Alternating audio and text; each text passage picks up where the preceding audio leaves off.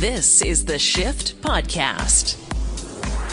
Hey, thanks for checking out the Shift Weekend Podcast with John Jang. On this episode, it's Weird Science with Andrew Ferreira, a bittersweet farewell as Andrew signs off with his last Weird Science by schooling us on the history of the universe. And we also get to know our new teammate, global news anchor Catherine Garrett. Sports reporter Adam Laskaris of Offside Sports discusses the world of soccer in Euro 2020. Plus, after tech producer Matt complained of freezing to death in his studio, we asked the shift heads, what is your ideal temperature? The answers went all over the dial. It's going to be a fun conversation here as uh, we get in touch with our man, Andrew Ferreira. A little sad because it's his last appearance here on the show, but we're also happy for him. So let's not wait any further. It's time for Weird Science. Andrew Ferreira is weird. So weird, he loves science more than sleep and other people. It's time for Andrew Ferreira's Weird Science. Weird Science. Andrew, it feels bizarre to me that this is the last time I'm going to hear that wonderful intro and the wonderful person that is you, sir. How are you? Ah, you know, strange feeling. Yeah. Yeah, I bet. Strange feeling. For, especially since you are a man who does not like accolades and fanfare, and I know that the no, whole, I really don't. The whole notion of sharing an announcement like this is not really something you want to do, but we felt compelled to want to show you some love. So, uh, you know, we, I, I, I got to share some messages of support because some uh... of our some of our callers tonight earlier in the show uh, really were adamant that they wanted me to sh- send along their their best wishes. They enjoyed your segments. That's from Evelyn in Winnipeg. So clearly, you're a beloved man. I uh, thank you. That's it. I'm not good at words. All right, that was weird sign. yeah. All right, thanks. All right, play me out, Maddie. Uh, uh, no, I'm just kidding. Uh, Andrew, you know the floor is yours. It's your final appearance with us, so I I have no requirements out of you, sir. I just I just don't want you to go. I just hope, does that mean you had requirements before? Because if you did, I absolutely shirked them.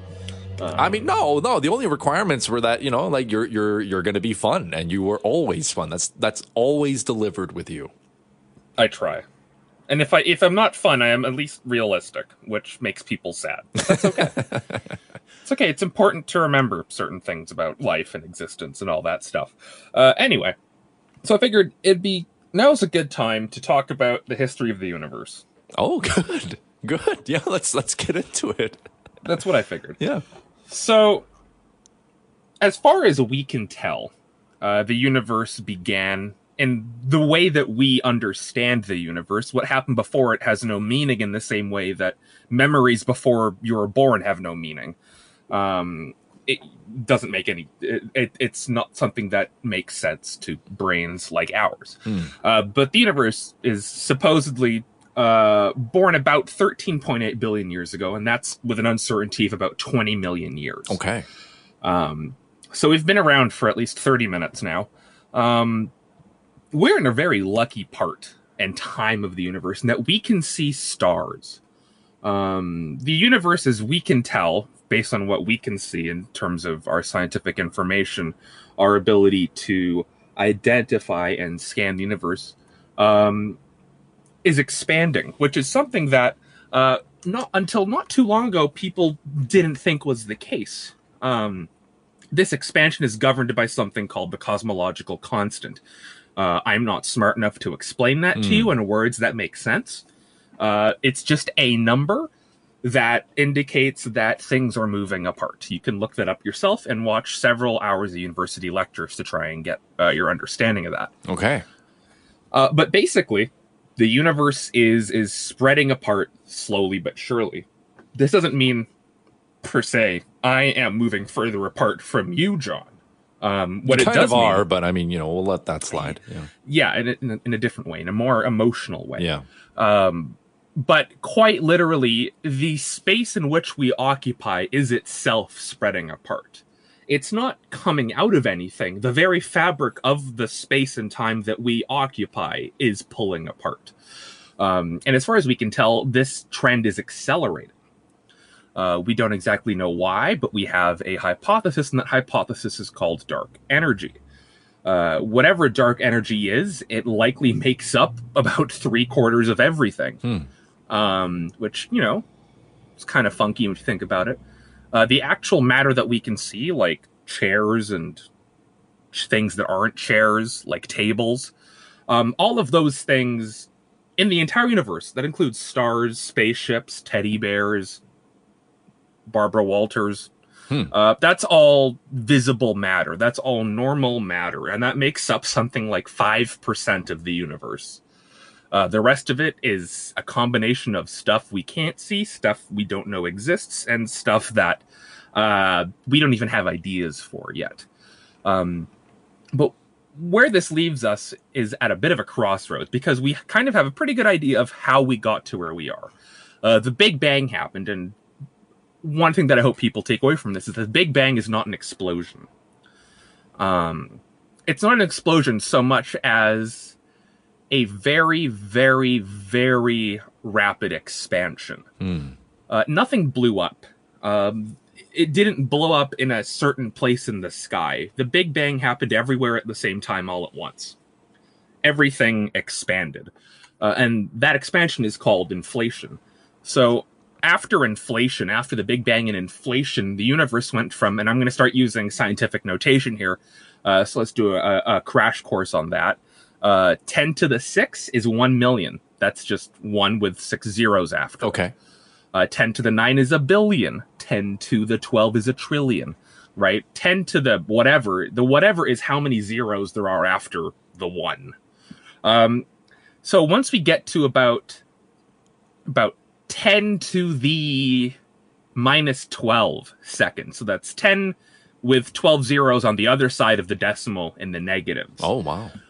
Um, inflation has ended, uh, and the the temperature of the universe has fallen from you know some ungodly crazy temperature of like 10 to the 27 degrees that's one with 27 zeros after it to something a lot cooler like 10 to the 20 uh, degrees something more you know balmy if you will Hmm. uh, what follows next happens in this in a series of, of microseconds, milliseconds, and nanoseconds in which we start going through different phases of energy throughout the universe. And eventually, where this ends up as uh, is a period called uh, the photon epoch, and that's from about 10 seconds old to about 370,000 years. Uh, during this period of time, the universe has cooled down enough in which protons and neutrons uh, can actually bind together, because before that, it's too hot. They can't do it. Um, but once it cools down enough, we start getting stuff like hydrogen and helium. Um, and so this happens for about 300,000 years, where the universe is essentially plasma. Uh, it's essentially what the sun is made out of. So kind of toasty. Um, and then a funny moment happens called recombination. And this is when suddenly things begin to cool down and spread out to a point where suddenly, once it cools down beyond a certain threshold, all of that free floating matter suddenly begins to click into place and create stuff like elements. Um, and what follows after this is a long period of time called the Dark Ages. It's about 350 million years of, uh, um, during which time nothing really happens as far as we can tell besides radiation existing. So kind of boring. Just So starting from yeah, just the universe chilling. yeah for you know several you know several hundred million years um, at about 400 million years after the universe was born we start seeing the first stars and the first galaxy clusters. Um, and this is kind of we're kind of living in the middle of that age right now. The universe is still full of stuff as far as we can tell and that stuff is close enough to us uh, that we can see it uh, that we can observe it that we can draw pictures with crayons of it. Um, we can do all sorts of fun things like wear eclipse glasses so that we don't blind ourselves when we look at eclipses and all that. That's right. And so that's kind of where we are now, 13.8 billion years later. Um, the universe that we can see, kind of as far as we can tell, is about 96 billion light years uh, across the observable universe. And that just means that a beam of light, which is the fastest thing in the universe, would take 97 or 96 ish billion years to cross it, which is, you know, quite a while. That's a It's long like when you put your, it's like when you put your microwave on low by accident and you're wondering, and you're waiting for your frozen food to not be frozen. That's kind Ah. of how long it'll take. Michelinas, yeah. Oh man, it's so good, but the weight sometimes just kills me. I agree. I'm absolutely partial to the Alfredo, by the way. Um, and so that leaves us at a fork in the road now, because we know that the universe is expanding. Uh, we've done measurements, and we can't really make sense of the measurements outside of the fact that we know that the universe is expanding. Um, if you want another fun thing to look up in your spare time, you can look up the crisis in cosmology. It has to do with the cosmological constant that I mentioned before. How we measure that value uh, is different between different sources of information, and that's not a good thing because this is supposed to be a constant, it's supposed to be the same, not different. Mm. Um, but the the the value of this constant kind of dictates where the universe goes from here. Um, should the constant be as we measure it, essentially?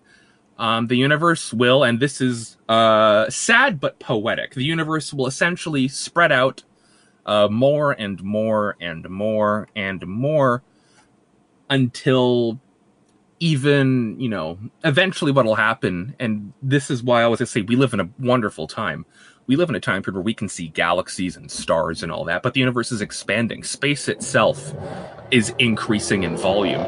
Vroom vroom. Um, oh. so there will come a period of time where all of the galaxies around us will fade out of existence. They'll exist but we will have no way to verify that. Mm. um, it'll be outside of our observable universe because the observable universe is only as far as light can get to us from. And if the observable universe moves beyond a bound where it'll take more time for it to get to us than we'll be able to observe it, it's effectively out of existence. Um, we've already lost.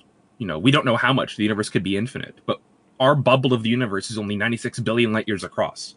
Anything outside of that is gone Hmm. um, we'll never be able to I- identify it or measure it. And as we speak, this boundary is closing in on us. I should say slowly, but it's not slowly. Um, it'll still take you know billions and billions and billions and billions of years for it to get anywhere near us.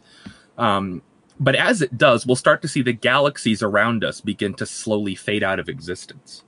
Um, and following that, it'll just be kind of the Milky Way is all we'll know.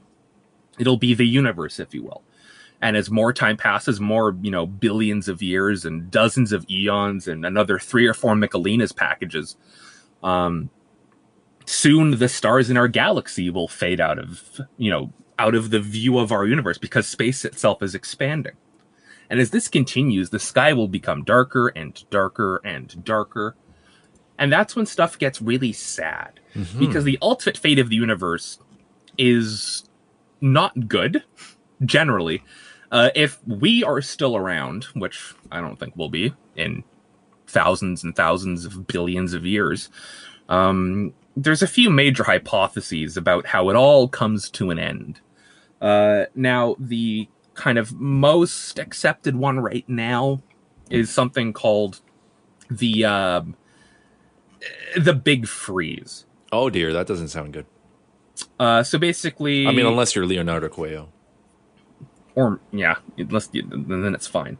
Um, but what this means is that the universe will essentially settle to a state of essentially absolute zero, and in that state, nothing will happen ever again. Uh, there will be no energy. There will be no uh, radiation. There will be nothing. Eventually, the stars will fade away, and then eventually, the planets in the solar system, if they're still around, will fade away. And then eventually, the very atoms that make up you and me and teddy bears and Barbara Walters will also literally tear themselves apart, essentially, because the Barbara. space. Yes, Barbara. The uh, the space that makes that constitutes atoms and molecules and us will also spread apart. Um, therefore, over you know over infinite time, um, the universe will go to an infinitesimally small and low value of activity. Very boring. Very very long distance. Uh, stars are only forecast to really be alive for another 100 trillion years, perhaps. Um, once they've exhausted their supply of gas, the universe will just have black holes. And black holes also evaporate very slowly, but they do evaporate. Hmm. And once they evaporate, there really just isn't much left. It's just nothingness. it's not nothingness, it's something beyond nothingness. Oh my. It's a nothingness that you cannot fathom because it's not just black. Black is a concept that we have invented. Um, but a universe with essentially, you know, uh, asymptotically zero energy is literally nothingness. So that's one possible way the universe ends. Uh, there's another one, um, which I also really like, called the Big Crunch. It's not really that great if you like being alive. um, but this is under the assumption that the that the cosmological expansion that's currently undergoing will either reverse uh, or slow down and slowly come back. And what this will eventually mean is the universe will not keep expanding. It will instead start to come back together. If you want to imagine a big bang in reverse, this is what a big crunch is. Um, essentially, we'll all just be reduced back into an infinitesimally small point, uh, just as the Big Bang was. Uh, space itself will shrink, and we'll be able to see all of the universe in the you know the brief second before we are all atomized, and then our atomized bits are turned into a single single dimensional point. But um, for that one milli, milli, millisecond, we will know everything. We will see everything, and then we get crunched. Yeah, pretty much. Yeah. And now we get into the exotic ways it goes. So the two kind of boring ones are just kind of everything spreads out nice and evenly until it's nothing, or everything comes back into a a, a ball of death that kills everything forever. Um, but what if if you think about it, I mentioned that the big crunch is like the big bang in reverse. Mm-hmm. What if the energy of that big crunch is enough energy to start a new big bang? So just a, a repeat, a yes, repeat this cycle. Is, this is called the big bounce. Um, the bounce is that after the big crunch, there's enough energy compacted in a single space that the big bang happens again. Hmm. Uh, and in this theory, the universe will continuously repeat a cycle of expansion, stagnation, contraction, followed by expansion, stagnation, and contraction over and over again um, into you know d- values of time that truly lack meaning to uh, our horrible monkey brains. Um, so that's one theory. Uh, there's another theory that I really like because it's called the Big Slurp. okay. Well, I know uh, it's it's not uh, related to the big gulp that you can find in uh, some convenience stores. No, it is not, in fact, related to the big gulp. Uh, the big slurp, and this has a lot of fancy, fancy physics, and I'll try to condense it as best as I can here. Uh, the big slurp is predicated on the idea that what we see as a vacuum is not a true vacuum. Uh, as far as we can tell from quantum mechanics and quantum physics, when you you know zoom in to the smallest possible distances, um, there is tons of activity. There's not real nothingness. Uh, virtual particles pop in and out of existence. You can look this up. It's called the quantum foam. It's a theorized kind of lowered limit to anything that there is. And if this big slurp theory, you know, comes true, if this, if you know, if if, if it posits correctly, um, we don't have a true vacuum. But because of the infinite, and I do mean infinite possibilities that underlie quantum mechanics, um, if a point of the universe becomes a true vacuum, that's a bad thing. Because if you remember anything about energy, energy likes to not be energetic. Hot water cools down. It'll always cool down, mm-hmm. and that's mm-hmm. just naturally how it goes. Uh, that goes for all energy. Heat energy tries to go, you know, tries to turn cold. That coldness will try and settle into an even more uniform state. So this is kind of arcing back to that big freeze or kind of heat death of the universe where everything goes to zero. Uh, but this is a bit funkier in that perhaps that zero isn't the real zero. Uh, perhaps there's a zero below the zero. And if any part of the universe contacts or is able to fluctuate into this true zero, energy will cascade down into it as it's a lower state of energy. It'll be more at rest. And if that happens, this is what's called vacuum decay. Uh, it's not something fancy from Dyson. If it were, it would be a lot less horrifying. Um, but vacuum decay stipulates that if we live in if our universe at its fundamental state is a false vacuum, not quite zero, Um, a single breaker trip, uh, if you think about it like that, a single breaker trip or a single parcel of the universe's fundamental uh, fabric goes to zero, that's not very good because it'll cascade into everything around it. Um, the universe will want to suddenly tunnel into this brand new lower energy state. And what that will do is erase the entire universe. Wonderful. Um, it will, this bubble of pure vacuum, of true vacuum, uh, would expand at the speed of light, and there would be no way to counteract or stop it. Uh, but everything in its path would be reduced to that zero, true zero energy state in, you know, as fast as causality lets it happen. Um, so that's another fun way to think about the universe ending. The universe ending is, you know, it's it's a sad thing to think about, but one thing that I was told, and I think resoundingly could be true, I can't verify, I'm not a scientist, is that the universe doesn't waste energy. And that when we talk about each other as space dust, well, we're all born of the same materials, really, when you think back to where it all began and where it's all eventually going. It never wastes energy. Uh, Andrew, I, I just got to read a few texts here for you, okay? Like from our Oh, listeners who, who don't want you to go, but want to share their thoughts with you. I, uh, We got this one uh, from Catherine. Um, she, she wanted to just let you know that she thinks you're a superhuman hero in this cold hearted world. And she wanted to thank you so much for just giving her and the rest of this listening audience the excellence that is uh, weird science. Uh, London writes uh, The age of the universe doesn't bother me. What really freaks me out is the speed at which everything is moving. North America is slowly drifting north northeast. Earth is spinning, also moving around the sun. The sun and our solar system moving in the galaxy and our spiral arm, our galaxy moving, our universe also moving at speeds which are amazing. Nighthawk Oh, yeah. Steve also saying Andrew is pumping out all this information and yet he's leaving to go back to school. Imagine that. And finally, one more thought. You will be missed and uh, good luck with school. I'm sure many others sharing that same thought. Andrew, we love you, buddy. oh shucks, I love you too, John, I know and the rest. The rest of you you're okay.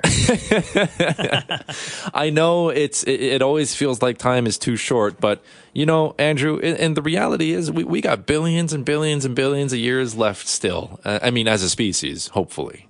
Hope I have my doubts, but that's that's an editorial for another time. Uh, I I will say though, um, like I've said multiple times over the years, we are lucky to be alive when we are. Um, so you know, I always advocate taking a break and thinking about just how pathetic you are, um, because there's freedom in that. Yeah. No, I- knowing that you're just insignificant is okay.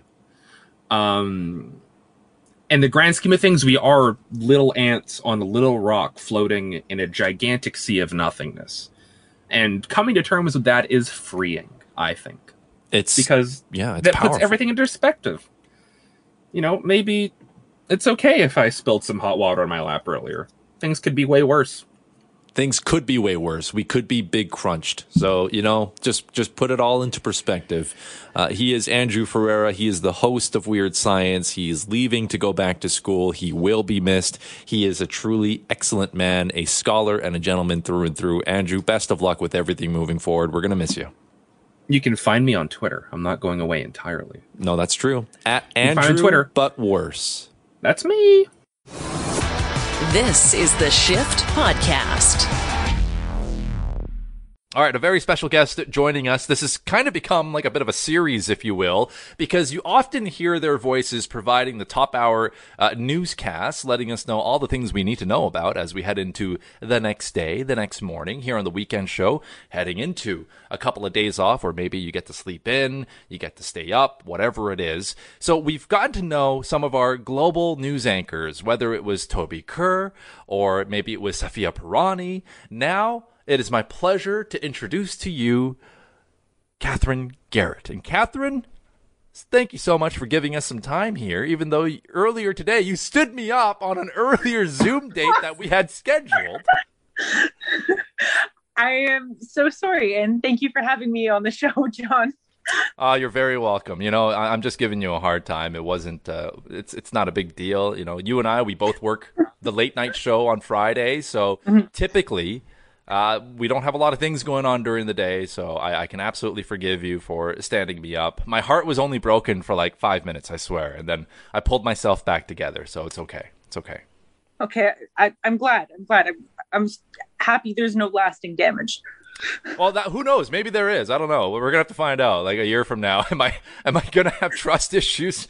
Uh, I guess we'll see. I guess we'll see. But Catherine, uh, you know, you're the newest member of our global news team. Uh, it's been a delight hearing you providing our newscasts uh, whenever I get the chance to hear you when I'm on the shift on the weekend program. Uh, it brings me a personal sense of joy because for those that don't know, and mo- like let's be honest, no one would know, but you and I have a bit of a working history going back several years ago when I was working at a sports radio station, and you were at that time in the second year of the BCIT, uh, I believe it was the journalism program. Uh, maybe it was the broadcast yes. media program. Okay, so it was the journalism program. And so, mm-hmm. you know, this was pre pandemic, so having an intern was quite a normal thing for most radio stations. And one day in the bullpen, you know, me and my co-host and my producer were getting ready to do the show later that day, and in comes Catherine Garrett, and uh, right away, like I'm like, oh, it's an intern. This is kind of nice. But because we worked in a sports radio station, um, let's not kid ourselves. It's a male-dominated industry.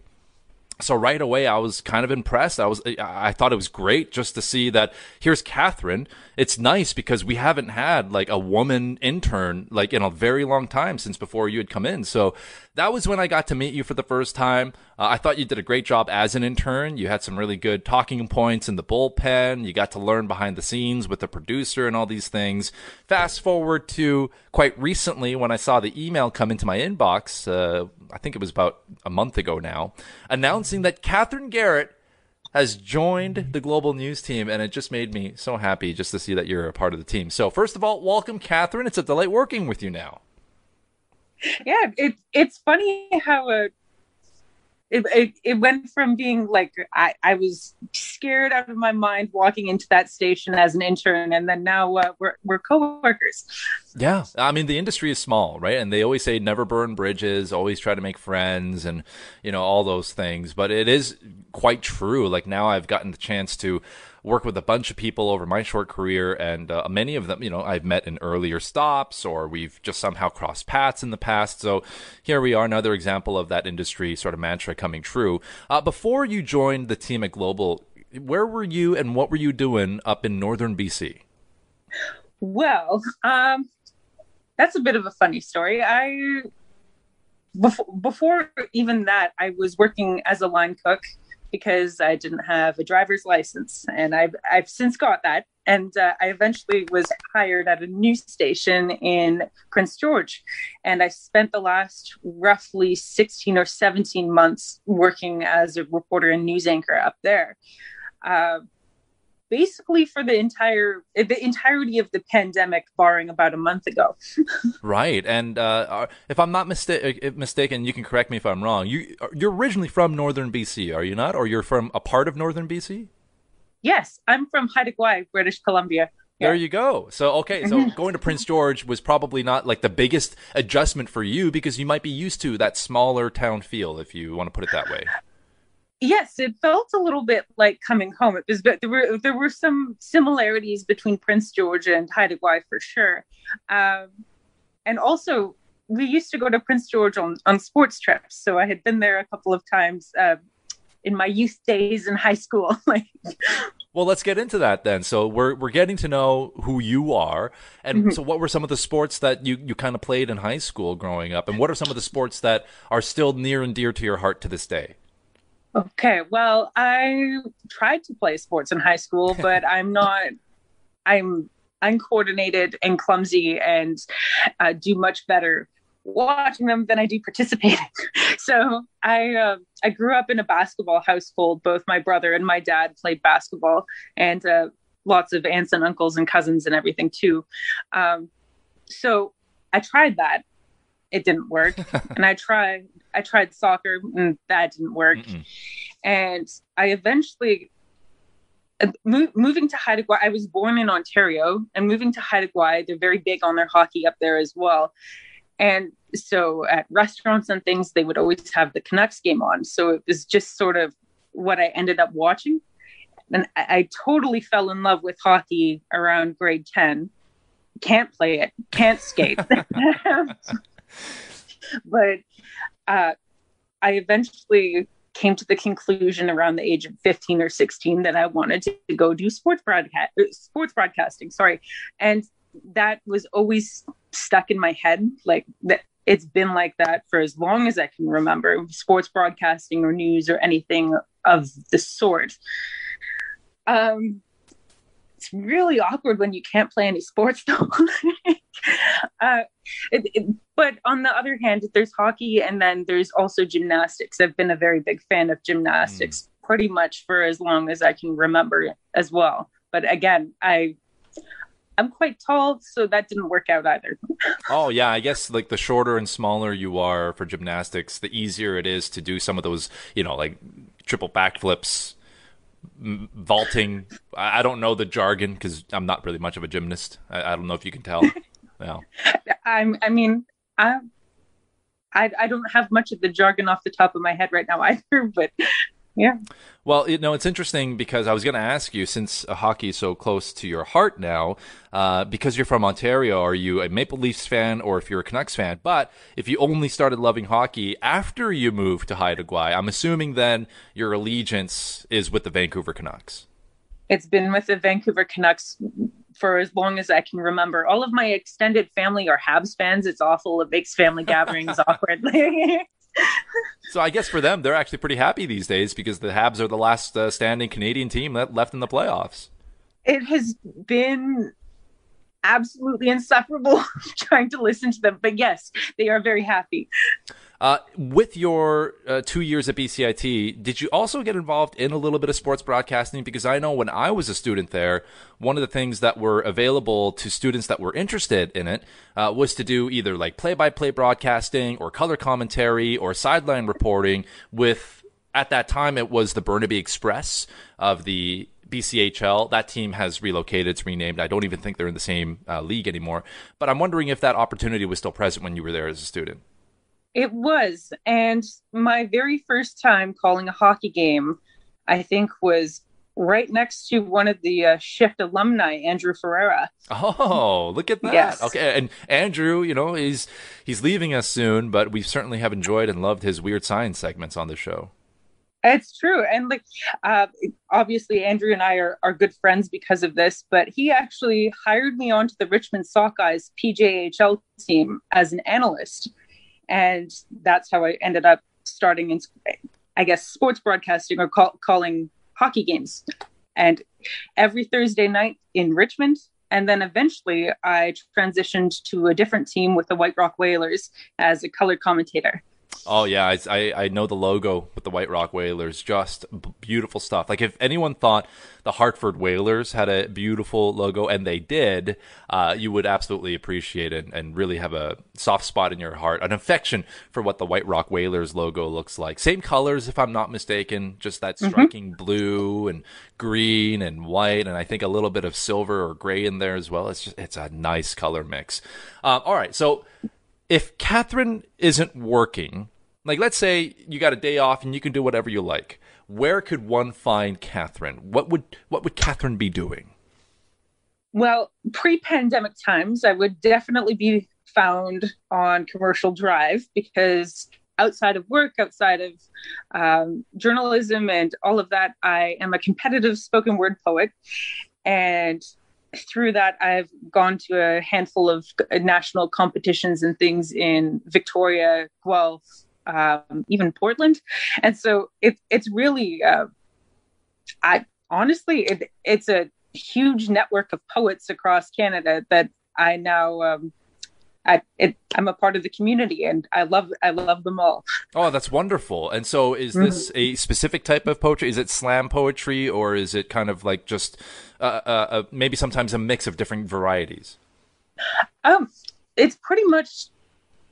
Uh, it, it, you can do sort of whatever you want, but if you get into the more competitive aspects, there are rules. Mm. Um, for example, you can't plagiarize. It has to be all your own work, and there's obviously no hate speech or things like that.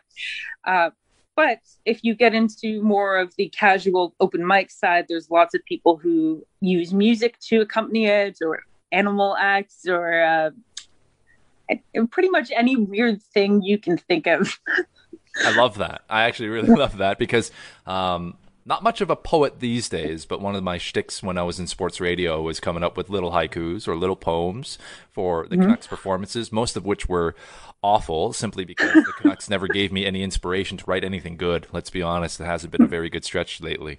Um, but with that said, I want to move to a geography based quiz because I've done this with Sophia and I've done this with Toby and they've they've had a lot of fun with it. So if you're ready, I want to ask you four very easy, I think, are easy, but it can be a little challenging. Questions related to Canadian geography, if you're ready. I'm ready. Lay it on me. It's the same question. I asked both of them. So let's start north. What is the furthest north that you have ever been in Canada? In Canada? Uh, Haida Gwaii. Yeah. Yeah, I mm-hmm. mean that that is pretty north, north, north. Uh, that is pretty north. I mean, when pe- and this is when like the geography part kicks in because you're like, is is Haida Gwaii more north than let's say Edmonton, or is it more north than other places that I might have been to? So oh, I'm not sure. You're making me second guess myself. but I mean, we'll we'll take that answer, uh, and I think that's great because not many people have like that I know have had a chance to even really visit Haida Gwaii. So I think that's that's great that you actually kind of grew up there, which I think is fascinating. All right, moving on. What's the furthest east you've been in Canada? furthest east, um, it would be somewhere in Ontario. I'm assuming like Kitchener, Waterloo, Toronto type area. Okay, and that's because you were you were born in that area, right? So that's just kind of where you were. Yes, uh, and all of my extended families there. Yeah, all of my extended family is in southern Ontario and ar- around that area, and we go back for visits and, and things like that. You've yet to visit the Maritimes, no visit to Quebec. Never been to Quebec or the Maritimes. Mm, yeah, that's one of the things that is still missing on my itinerary. Like I've been to Quebec City, I, have been to Montreal, and several stops mm. in between. But I'd love to drive the Confederation Bridge. You know, I think that's one of the the key experiences that a lot of Canadians have uh, had a chance to do. I haven't yet. Feels like I'm missing out. I'm a bridge fan. I don't know if that makes any sense. That might be the weirdest. Oh thing. no, it, I totally get it. Yeah, yeah, like just the design and how they look. Yeah, anyways, uh, what's the furthest south you've been in Canada? This one's a little easier because we're always kind of nestled along the U.S. border. Furthest south I've been in Canada. Um,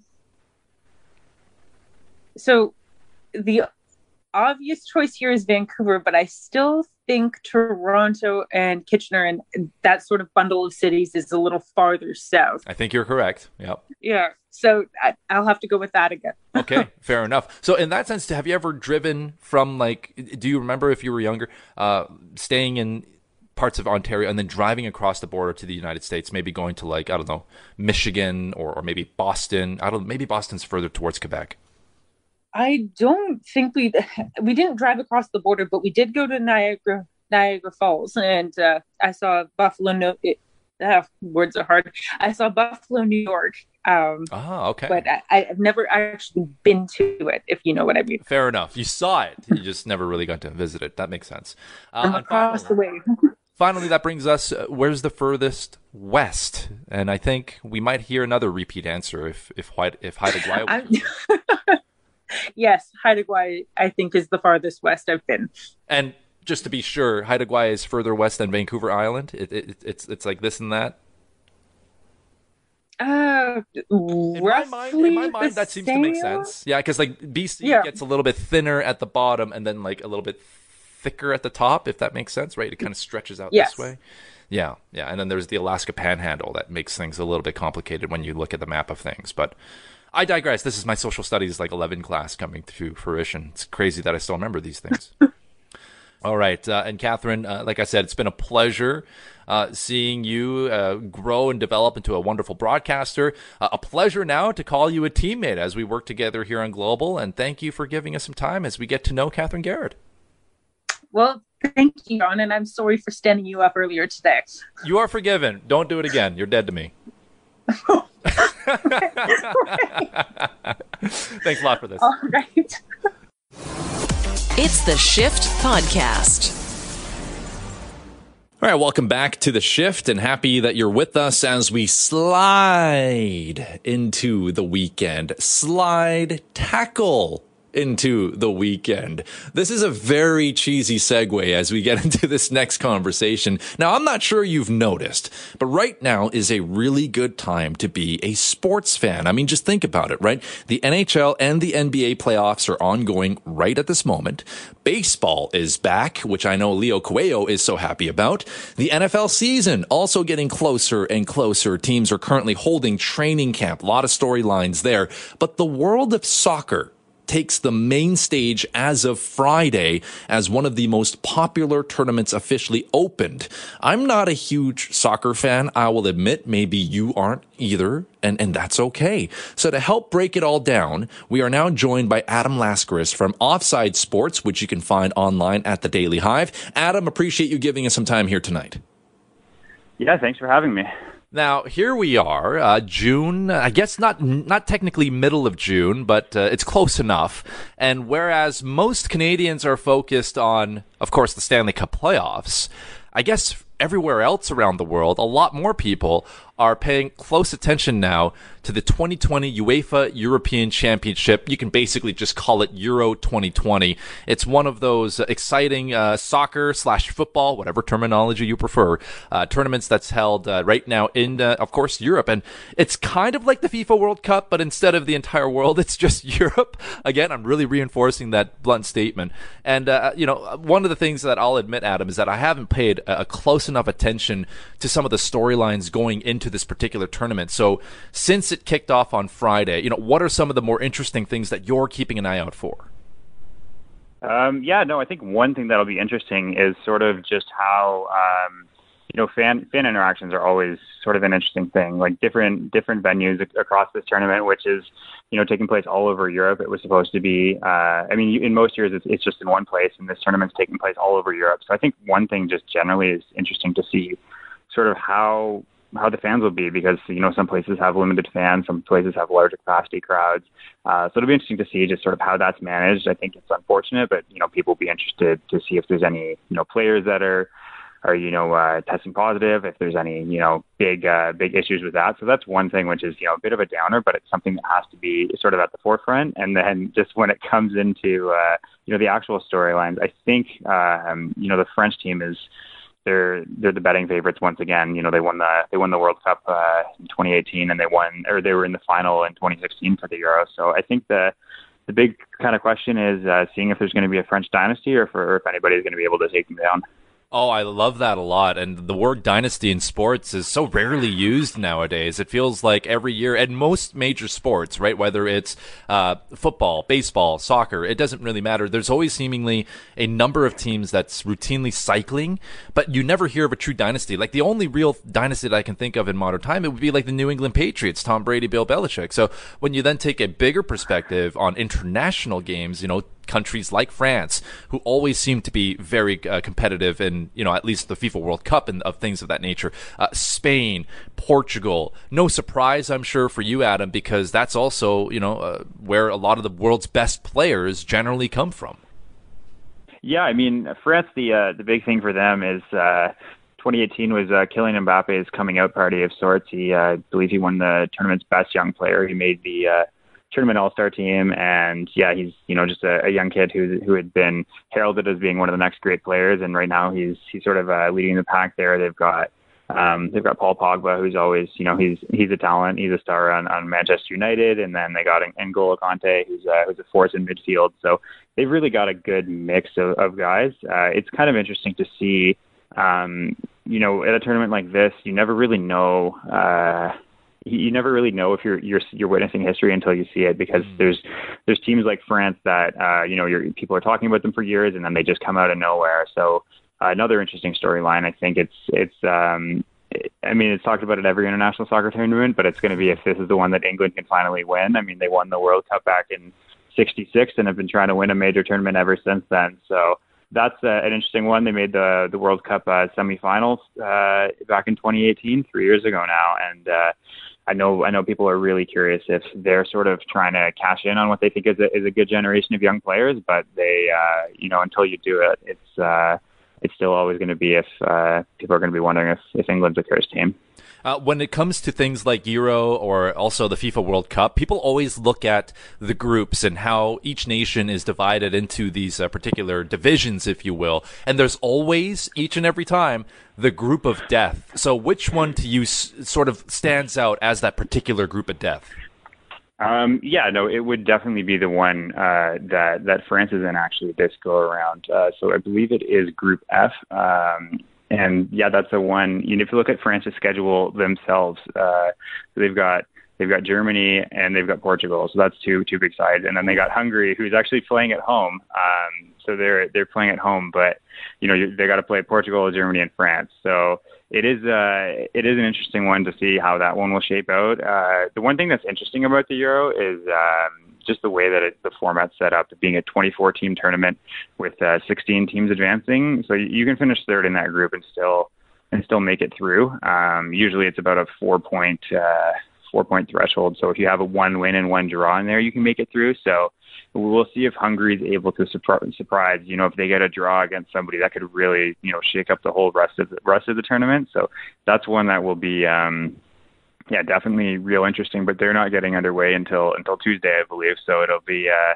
something to keep an eye on for sure. Never say never because you can ask Team Germany how it felt when South Korea eliminated them in the group stage during the FIFA World Cup in Russia. And as a South Korean, you know, to me, like that was a huge, huge moment for soccer in football, or sorry, uh, soccer in Korea because uh, generally speaking, Korea is like the little Asian team that that could, but you never anticipate that they're going to go and you know defeat some of the more heavyweight teams. And so when they were placed in that particular group of death back in the FIFA World Cup, uh, just to see that, wow, we knocked out Germany. That's a huge co- accomplishment. So never say never with a little team like Hungary. So on that note here, Adam, is there like a dark horse team that maybe is interesting to you? Because as you explained, there's home turf for a bunch of different nations. It's being played all over the continent.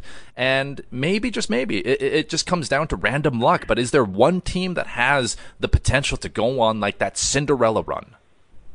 Um, I think the big thing with uh, with tournaments like this is, I mean, it sounds, uh, I mean, it sounds very basic, but you need somebody that can score goals for you. So I think you need to really look at a team like Poland with uh, a guy like Robert Lewandowski, who's you know maybe maybe the best goal scorer in the world. And if he goes on a run, he scores you know two goals in a game. They pick up you know, winning in a game they weren't supposed to. That's always important. I think it's kind of strange. Like Croatia was was the dark horse that made it into the the World Cup final uh, three years ago now, and so I don't know if they're a dark horse if they if they come back and repeat. And then uh, a country like Netherlands, they had uh, they'd fallen off. They actually they didn't qualify in. Uh, 2016 for the last Euro, so that was a, a real surprise. So I don't know. They're, they've been an international superpower, and they're kind of trying to rise their way back back up the ranks. So those are a couple of the teams. Um, I mean, it's it is really, I don't know. It's pretty rare that a team actually is uh, is a dark horse in international soccer and actually goes out and wins the whole thing. Mm-hmm. Um, I guess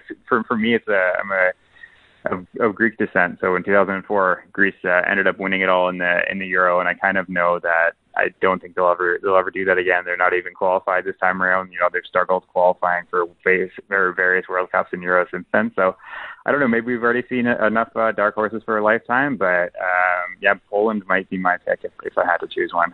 I'm just reminded of that story from, I think it was a bunch of years ago, but when Iceland managed to captivate the entire world and like, what, what, what was it, like 40% of Iceland's population traveled to, I believe it was France where the Euro was being held that year.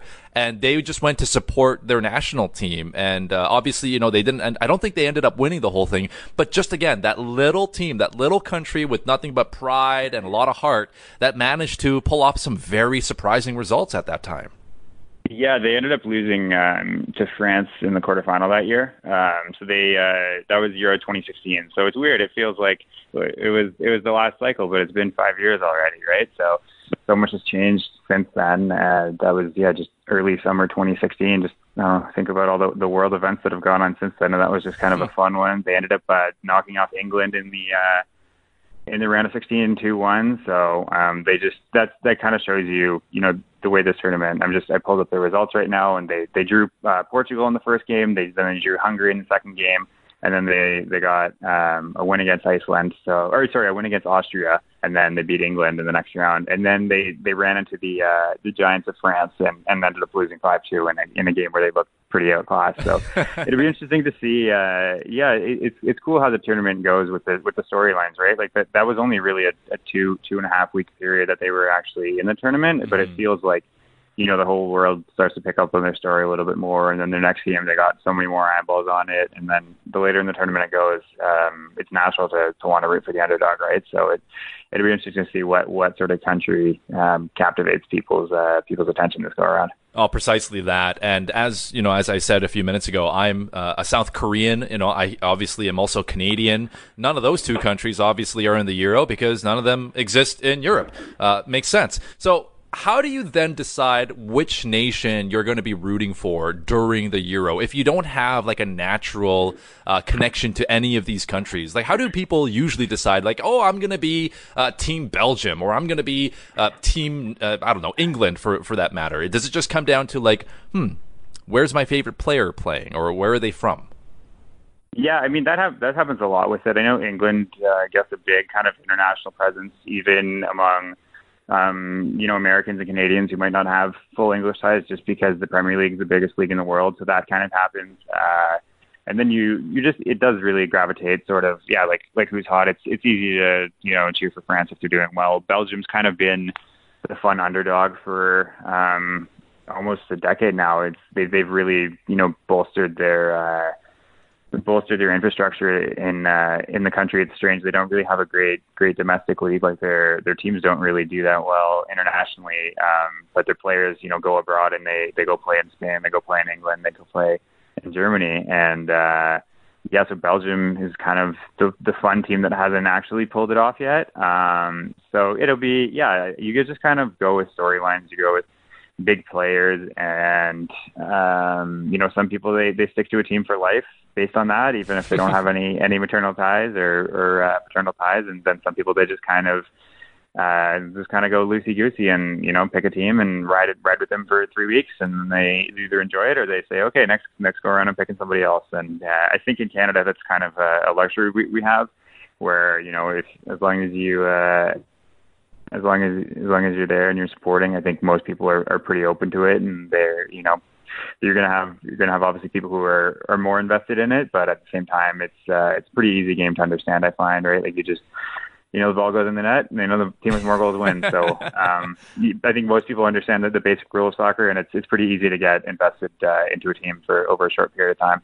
For sure. Yeah. I mean, hey, they call it the beautiful game for a reason. As for my personal allegiance, as a current free agent, I'm going to let our listeners tonight decide, maybe with the text message inbox, who I should start rooting for. Because as of right now, uh, I owe no allegiance, but I'd like to. I, I, think it makes cheering for things like this a little bit more fun when you start rooting for a specific team or a specific nation. Uh, he, he is Adam Laskaris. You can find his work uh, with the Daily Hive at Offside Sports. Adam, appreciate you giving some time here. Yeah, thanks for having me. All right. So there you go. You got caught up a little bit on some of the fun facts surrounding this particular tournament. Uh, for soccer fans, you know, it's a big deal for them. Uh, it's just, it, it's not the same as the FIFA World Cup, which only happens every four years. But as Leo Coelho, our technical producer here at uh, at the Shift, occasionally, but with Charles Adler, a whole bunch of shows at CKNW, Leo tweeting me just now saying, in Brazil, we typically say that the Euro Cup is the World Cup without Brazil and Argentina. The premise is that usually World Cup contenders besides the European teams are just these two nations. Everyone else is perceived as an underdog, hence the saying. So there you go. Leo completely disrespecting Team South Korea, which is awesome. Thanks for that, Leo. I really, really enjoy that. This is the Shift Podcast. Before we go any further, Maddie, I want to ask you, how are you feeling right now? Because earlier, like maybe about 40 minutes ago, when Leonardo Coelho, the technical producer tonight for the Charles Adler show, was in the seat that you're sitting in right now. I just opened the door and I said, "Hi, Leo. You know how you doing?" And I realized right away, why is it so cold in there? And apparently, Leo likes to keep any room that he's in at 16 degrees. So, how are you feeling? Because that is pretty damn cold. I am freezing. Um, anytime that I'm I, am i am working after him, I have to wait. I have to bump up the. So he keeps it like 63 Fahrenheit Yeah. in here. Um, normally, folks. I mean, I used to complain when Andrew uh, Ferreira would k- keep it at 69 Fahrenheit. I, I, just like, okay, I guess I gotta keep wearing my sweater. Right. But yeah, I have to wait for the temperature to bump up for about like 10, 15 minutes. I realize everybody has their temperature that they they they ha- they work in and they it works for them. You know, you don't want to get too overheated. Um, if you're freezing, you're you're it keeps you from falling asleep, Uh, yeah, apparently. which is good. yeah. Um, it's an old night shift trick, but yeah, I've I've I'm freezing. I've got my cup of coffee here. Yeah, you've got your hands cradled around that mug. It's the only source of uh, like warmth to you right now. Your whole shaking, your teeth are chattering. Uh, I mean, that's cold. That's cold. Now, Leo is not just some bizarre, strange dude that just really prefers to live in an ice box. Uh, Leo explained to me, like, look, he's from Rio, right? He's from Brazil. It's a hot country. So they just really appreciate air conditioning. And he told me, like, a lot of people from Rio are just like me. We like our rooms cool. We like it chilled. Otherwise, we're just sweating all day, and nobody likes that. Yeah, but it's like a meat locker in here. I mean, that's fair. I mean, hey, if you brought dinner with you, you could just keep it next to you and it wouldn't go bad. It's one way to, you know, conserve energy with the uh, with the with the refrigerator and the lack thereof. But I'm wondering now, Matt, like, what's your ideal temperature when you walk into a room? Let's say it's Maddie's office. What what are you doing with the thermostat? Where are you putting it? Uh, 72 degrees Fahrenheit. Ideally, you know, if we're talking Celsius, um, I can't do conversion on the fly, but if we're talking Celsius here, about 20, I would say anywhere in the 19, 20 Celsius Okay. is the, uh, to quote my nephew, the exact temperature that I like to be. All right. Okay. That's very specific. I like that. I think I'm a little bit uh, higher on the thermostat than you are. I, I like it 23. 23 to 24. That's got me in a very comfortable setting. I feel like I'm at peak efficiency. Yeah, you, you know, you can, you know, rock a t-shirt, no problem in that, way. in that. Yeah, yeah, and, and you know, if you happen to get a little too chilly, you can throw on a sweater, like Sizzling Steve says in the uh, text message inbox. But sometimes you might not have a sweater. Like Maddie, you don't have a sweater with you right now. I didn't bring one. No, see, that's the thing. Like you don't, you don't always have your whole wardrobe with you, so you can't just, uh, you can't just find a simple solution like that. The the question for you tonight, listening, 877-399-9898. What temperature do you like to set on your thermostat, whether you're at home, in your bedroom, or in the office? What temperature do you like to put it at where you're comfortable and you can work and you don't necessarily fall asleep? Like it has to be the right, perfect temperature for you. What's that going to be? Or in your truck. Or in your truck. That's right. Yeah. If you're in a truck and you're driving along, like I'm sure there's people that like having the windows down all the time. You know, that fresh air, that breeze keeps you awake, keeps you alert. Maybe there's people that also just love turning on the heater. You know, you just don't like cold. You don't like chills. Maybe it, it gives you goosebumps and maybe goosebumps are not the greatest. So you let us know. Maybe by the end of the night, Maddie, we'll, uh, tabulate the votes and we'll see if there's a general consensus. What do our shift heads uh, find to be the perfect temperature? It's the strangest survey I've ever conducted, but let's see if we can build a consensus here tonight. It is. I find people can be very, very, very specific about about this stuff. So it'll be interesting. All right, yeah. And Sizzling Steve uh, suggesting have your employer put a space heater in there. Yeah, I don't think they're going to do that considering we have a fully functional heating and centralized air conditioning system. It's just, you know, from from one tech producer to another, when you're the only one in that room, you know, you have to have that adjustment like 30 minute period where the room has to change. Yeah. Usually it's not much of one, but uh, if you're working after Leo, you gotta gotta bring a sweater. Uh, just a reminder, we're not making fun of Leo. We love Leo. Oh, yeah, Leo's, A, Leo's a sweetheart. oh, totally. It's just that his sweet, sweet heart happens to be frozen because he lives in an ice box 24 7.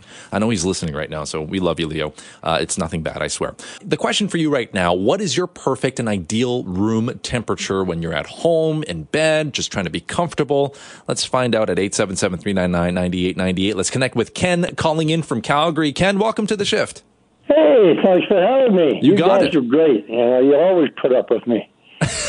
You're always a delight, Ken. So thank you for Yeah, calling. I, I'm one of those old guys. I'm only 85. Oh, that's a great age. Yeah, It appreciate is. that. Yeah, all right. And, uh, you know, uh, I feel good. That's good. I feel healthy. Well, good. That tells Yeah. me that you have found a good temperature to stay in, Ken. Right now, it's set at 57. 57. Yeah. That's Fahrenheit. What is th- that's like? That is Fahrenheit. That is cold, Ken. That is very No, it's cold. not. I got a comforter and two blankets on and a sheet. All right, so I take it you're saving money by not using the heater, but then you're staying warm by using all the layers you just described. Absolutely, and I do my own laundry too. Oh, see, Ken, you're a smart man. We appreciate the call here tonight. I'm trying. All right. As my wife always told me, yes, dear, you are. Very trying. Ken, thanks for the call here. Hi, thanks for letting. You got it. That's uh, Ken in Calgary. Hey, that is a chilly temperature. I'm not sure we're going to build consensus on that one, but I, I applaud the man. Yeah, that's colder than Leo had it in here earlier. Yeah, yeah. He probably looks at Leo's, uh, what was it, 67? 63. 63 and just laughs. Yeah. Ken's laughing right now to the bank. Uh, let's connect with Evelyn calling in from uh, Winnipeg. Evelyn, welcome to the shift. Hey, Jawn, it's nice to talk to you again. You too. Oh, before, before I share, I'd like to say um, goodbye to Andrew because his segment was really interesting. And now that he's, you know, a scholar, he wants to go back to school. You know, we, we, can't keep him from that. You're No. right. You're right. He's now he's now a certified scholar and a gentleman. This is true. Awesome. So, okay, so the temperature. Mhm. Okay, I'm I'm one of those normal breed that likes the 22, 23 Ah, area. yes, yes. I live in a basement apartment, so basically, if the doorknobs are too cold, Oh. okay, then that then then I then I do the comforter thing. Like there's like piles. Yeah, no, I, I. I appreciate that a lot. And you're in a basement apartment in Winnipeg, and Winnipeg, as we know, can get pretty darn cold out there. Well, and not only that, we've been deprived of going to places that are hot. Yeah, that's a good point. COVID. That's a You know, very good that- point. Yeah, I know. So anybody who's suffering out there, hang in there. Hang You in know, there, We're, yeah. we're, we're, we're getting there. We're getting there. Yeah. So no. So Jawn, Yes. you know, you enjoy the rest of your your weekend. If I don't get to, you know tag into your station on on the weekend. Thank you, Evelyn. yes. Yeah. Yeah. Okay. So right. you enjoy and remember to pass on my message. Will do. Andrew. I'll, I'll let him know. Thank you, Evelyn. Thank we you so appreciate much. you. Okay, I appreciate you too. Okay, Cheers. so you take care. Bye All now. right. Uh, that is uh, Evelyn in Winnipeg. That was just a very, very sweet call. What is your ideal room temperature when you get to set the thermostat at home? What is your go-to number? Everyone's got one. What is that sweet, satisfactory number where you'd say, ah, this is it. I can do anything I want when it's X degrees Celsius or Fahrenheit, depending on how your thermostat at home reads. 877-399-9898. Let's check in with Terry, uh, calling in from Toronto. Terry, welcome to the shift. Uh, thank you, Jawn. I have a number, but it depends on what time of year it is. Oh. When uh, the weather is like it was earlier this week here in southern Ontario, when it's hot, hazy, and humid, I, I would- I would love that setting to be 18 or 19 Celsius. But fast forward five months, if I walked into the place and it was 18 or 19, I'd be saying, "Oh, it's cold. Turn her up." So uh, for me, it's uh, yeah. I I have lived in a situation where uh, I'm a polar bear and I lived with a hothouse plant, and there was a constant battle on the thermostat. Oh, I bet. And see, that's the thing is that no two people are ever really alike, especially in a work situation where if you're in an office or something, it's always a fight for the thermostat. I think it's one of the major points of contention for coworkers and things. Yeah, and every female staff member I ever worked with had a sweater at the office on Ah. standby. There you go. Yeah, I mean, hey, i- i- sometimes you just have to come prepared for all the circumstances. But there you go, Terry. Yeah, there you go. Appreciate you uh, giving us the call here tonight. Cheers, bud. You got it. That's Terry in Toronto, and a, and a smart man. Sometimes you got to adjust because Mother Nature. You got to work with what you got, right? And I think that's a very smart way to approach this particular situation. Uh, let's also connect with Dinny, uh, calling in from Winnipeg. Dinny, hi, you're on the shift. Hi. Uh, you know what? I got I got some sage advice here. Okay. Make sure before you marry a person that you're you're okay on the temperatures because Ah. that could cause a divorce. yeah, I mean, you're right, because one of the most important things we can do as human beings on a day to day basis is get some sleep. But how can you get some sleep if you can't find the right temperature? I mean, nobody wants to sleep too cold or too hot. Oh, I had to uh go out. Uh my brother, who likes it really hot, Yeah. he's at the. uh I live in a condo, and uh, the uh, ducking is kind of a central U. Right. He lit. He gets the first blast from the air or the heat. I get almost nothing because I'm at the end. Yeah. But I bought a fan that blows on me all night long. so, are, do you prefer it a little bit cooler than usual? Oh yeah. Yeah. Okay. Okay. Yeah, All right. definitely. But I did have a boyfriend once who worked out so hard, his metabolism just went through the roof. Mm. And if it was above 14 degrees Celsius, he was sweating. Oh wow. Okay. So maybe that also I helped left. keep things going. I did. I, I, That's I had good. no choice. Man, he found me one night. I, I was in the extra room covered in blankets Right. and all the coats in the house with a blow dryer under them. but I think Oh, keep goodness. warm. and he's just over there sweating, being like, "Where'd you go? Why, why aren't you in Where bed?" did she go? Yeah. Oh my And he goodness. found me under this heap Yeah. on the floor. But uh anyways, I'm gonna so miss Andrew. Oh. He was a favorite. My heart is just breaking. Oh. But I have one request Oh. Yeah. for, for you and Matt. Okay. Go live Saturday night. I beg you. we will. Saturday night is Yeah. the absolute loneliness. Aw. and I get repeats and repeats and repeats. Well, you know, Denny, appreciate you giving us the call here tonight. And, uh, you know, in terms of what we can do for you on Saturday, we'll run it up the flagpole. I'm not sure that there's any uh, plans for, for a live Saturday. That's a lot of hours that people are going to have to work right now. But never say never. That's the uh, that's the trick with this industry.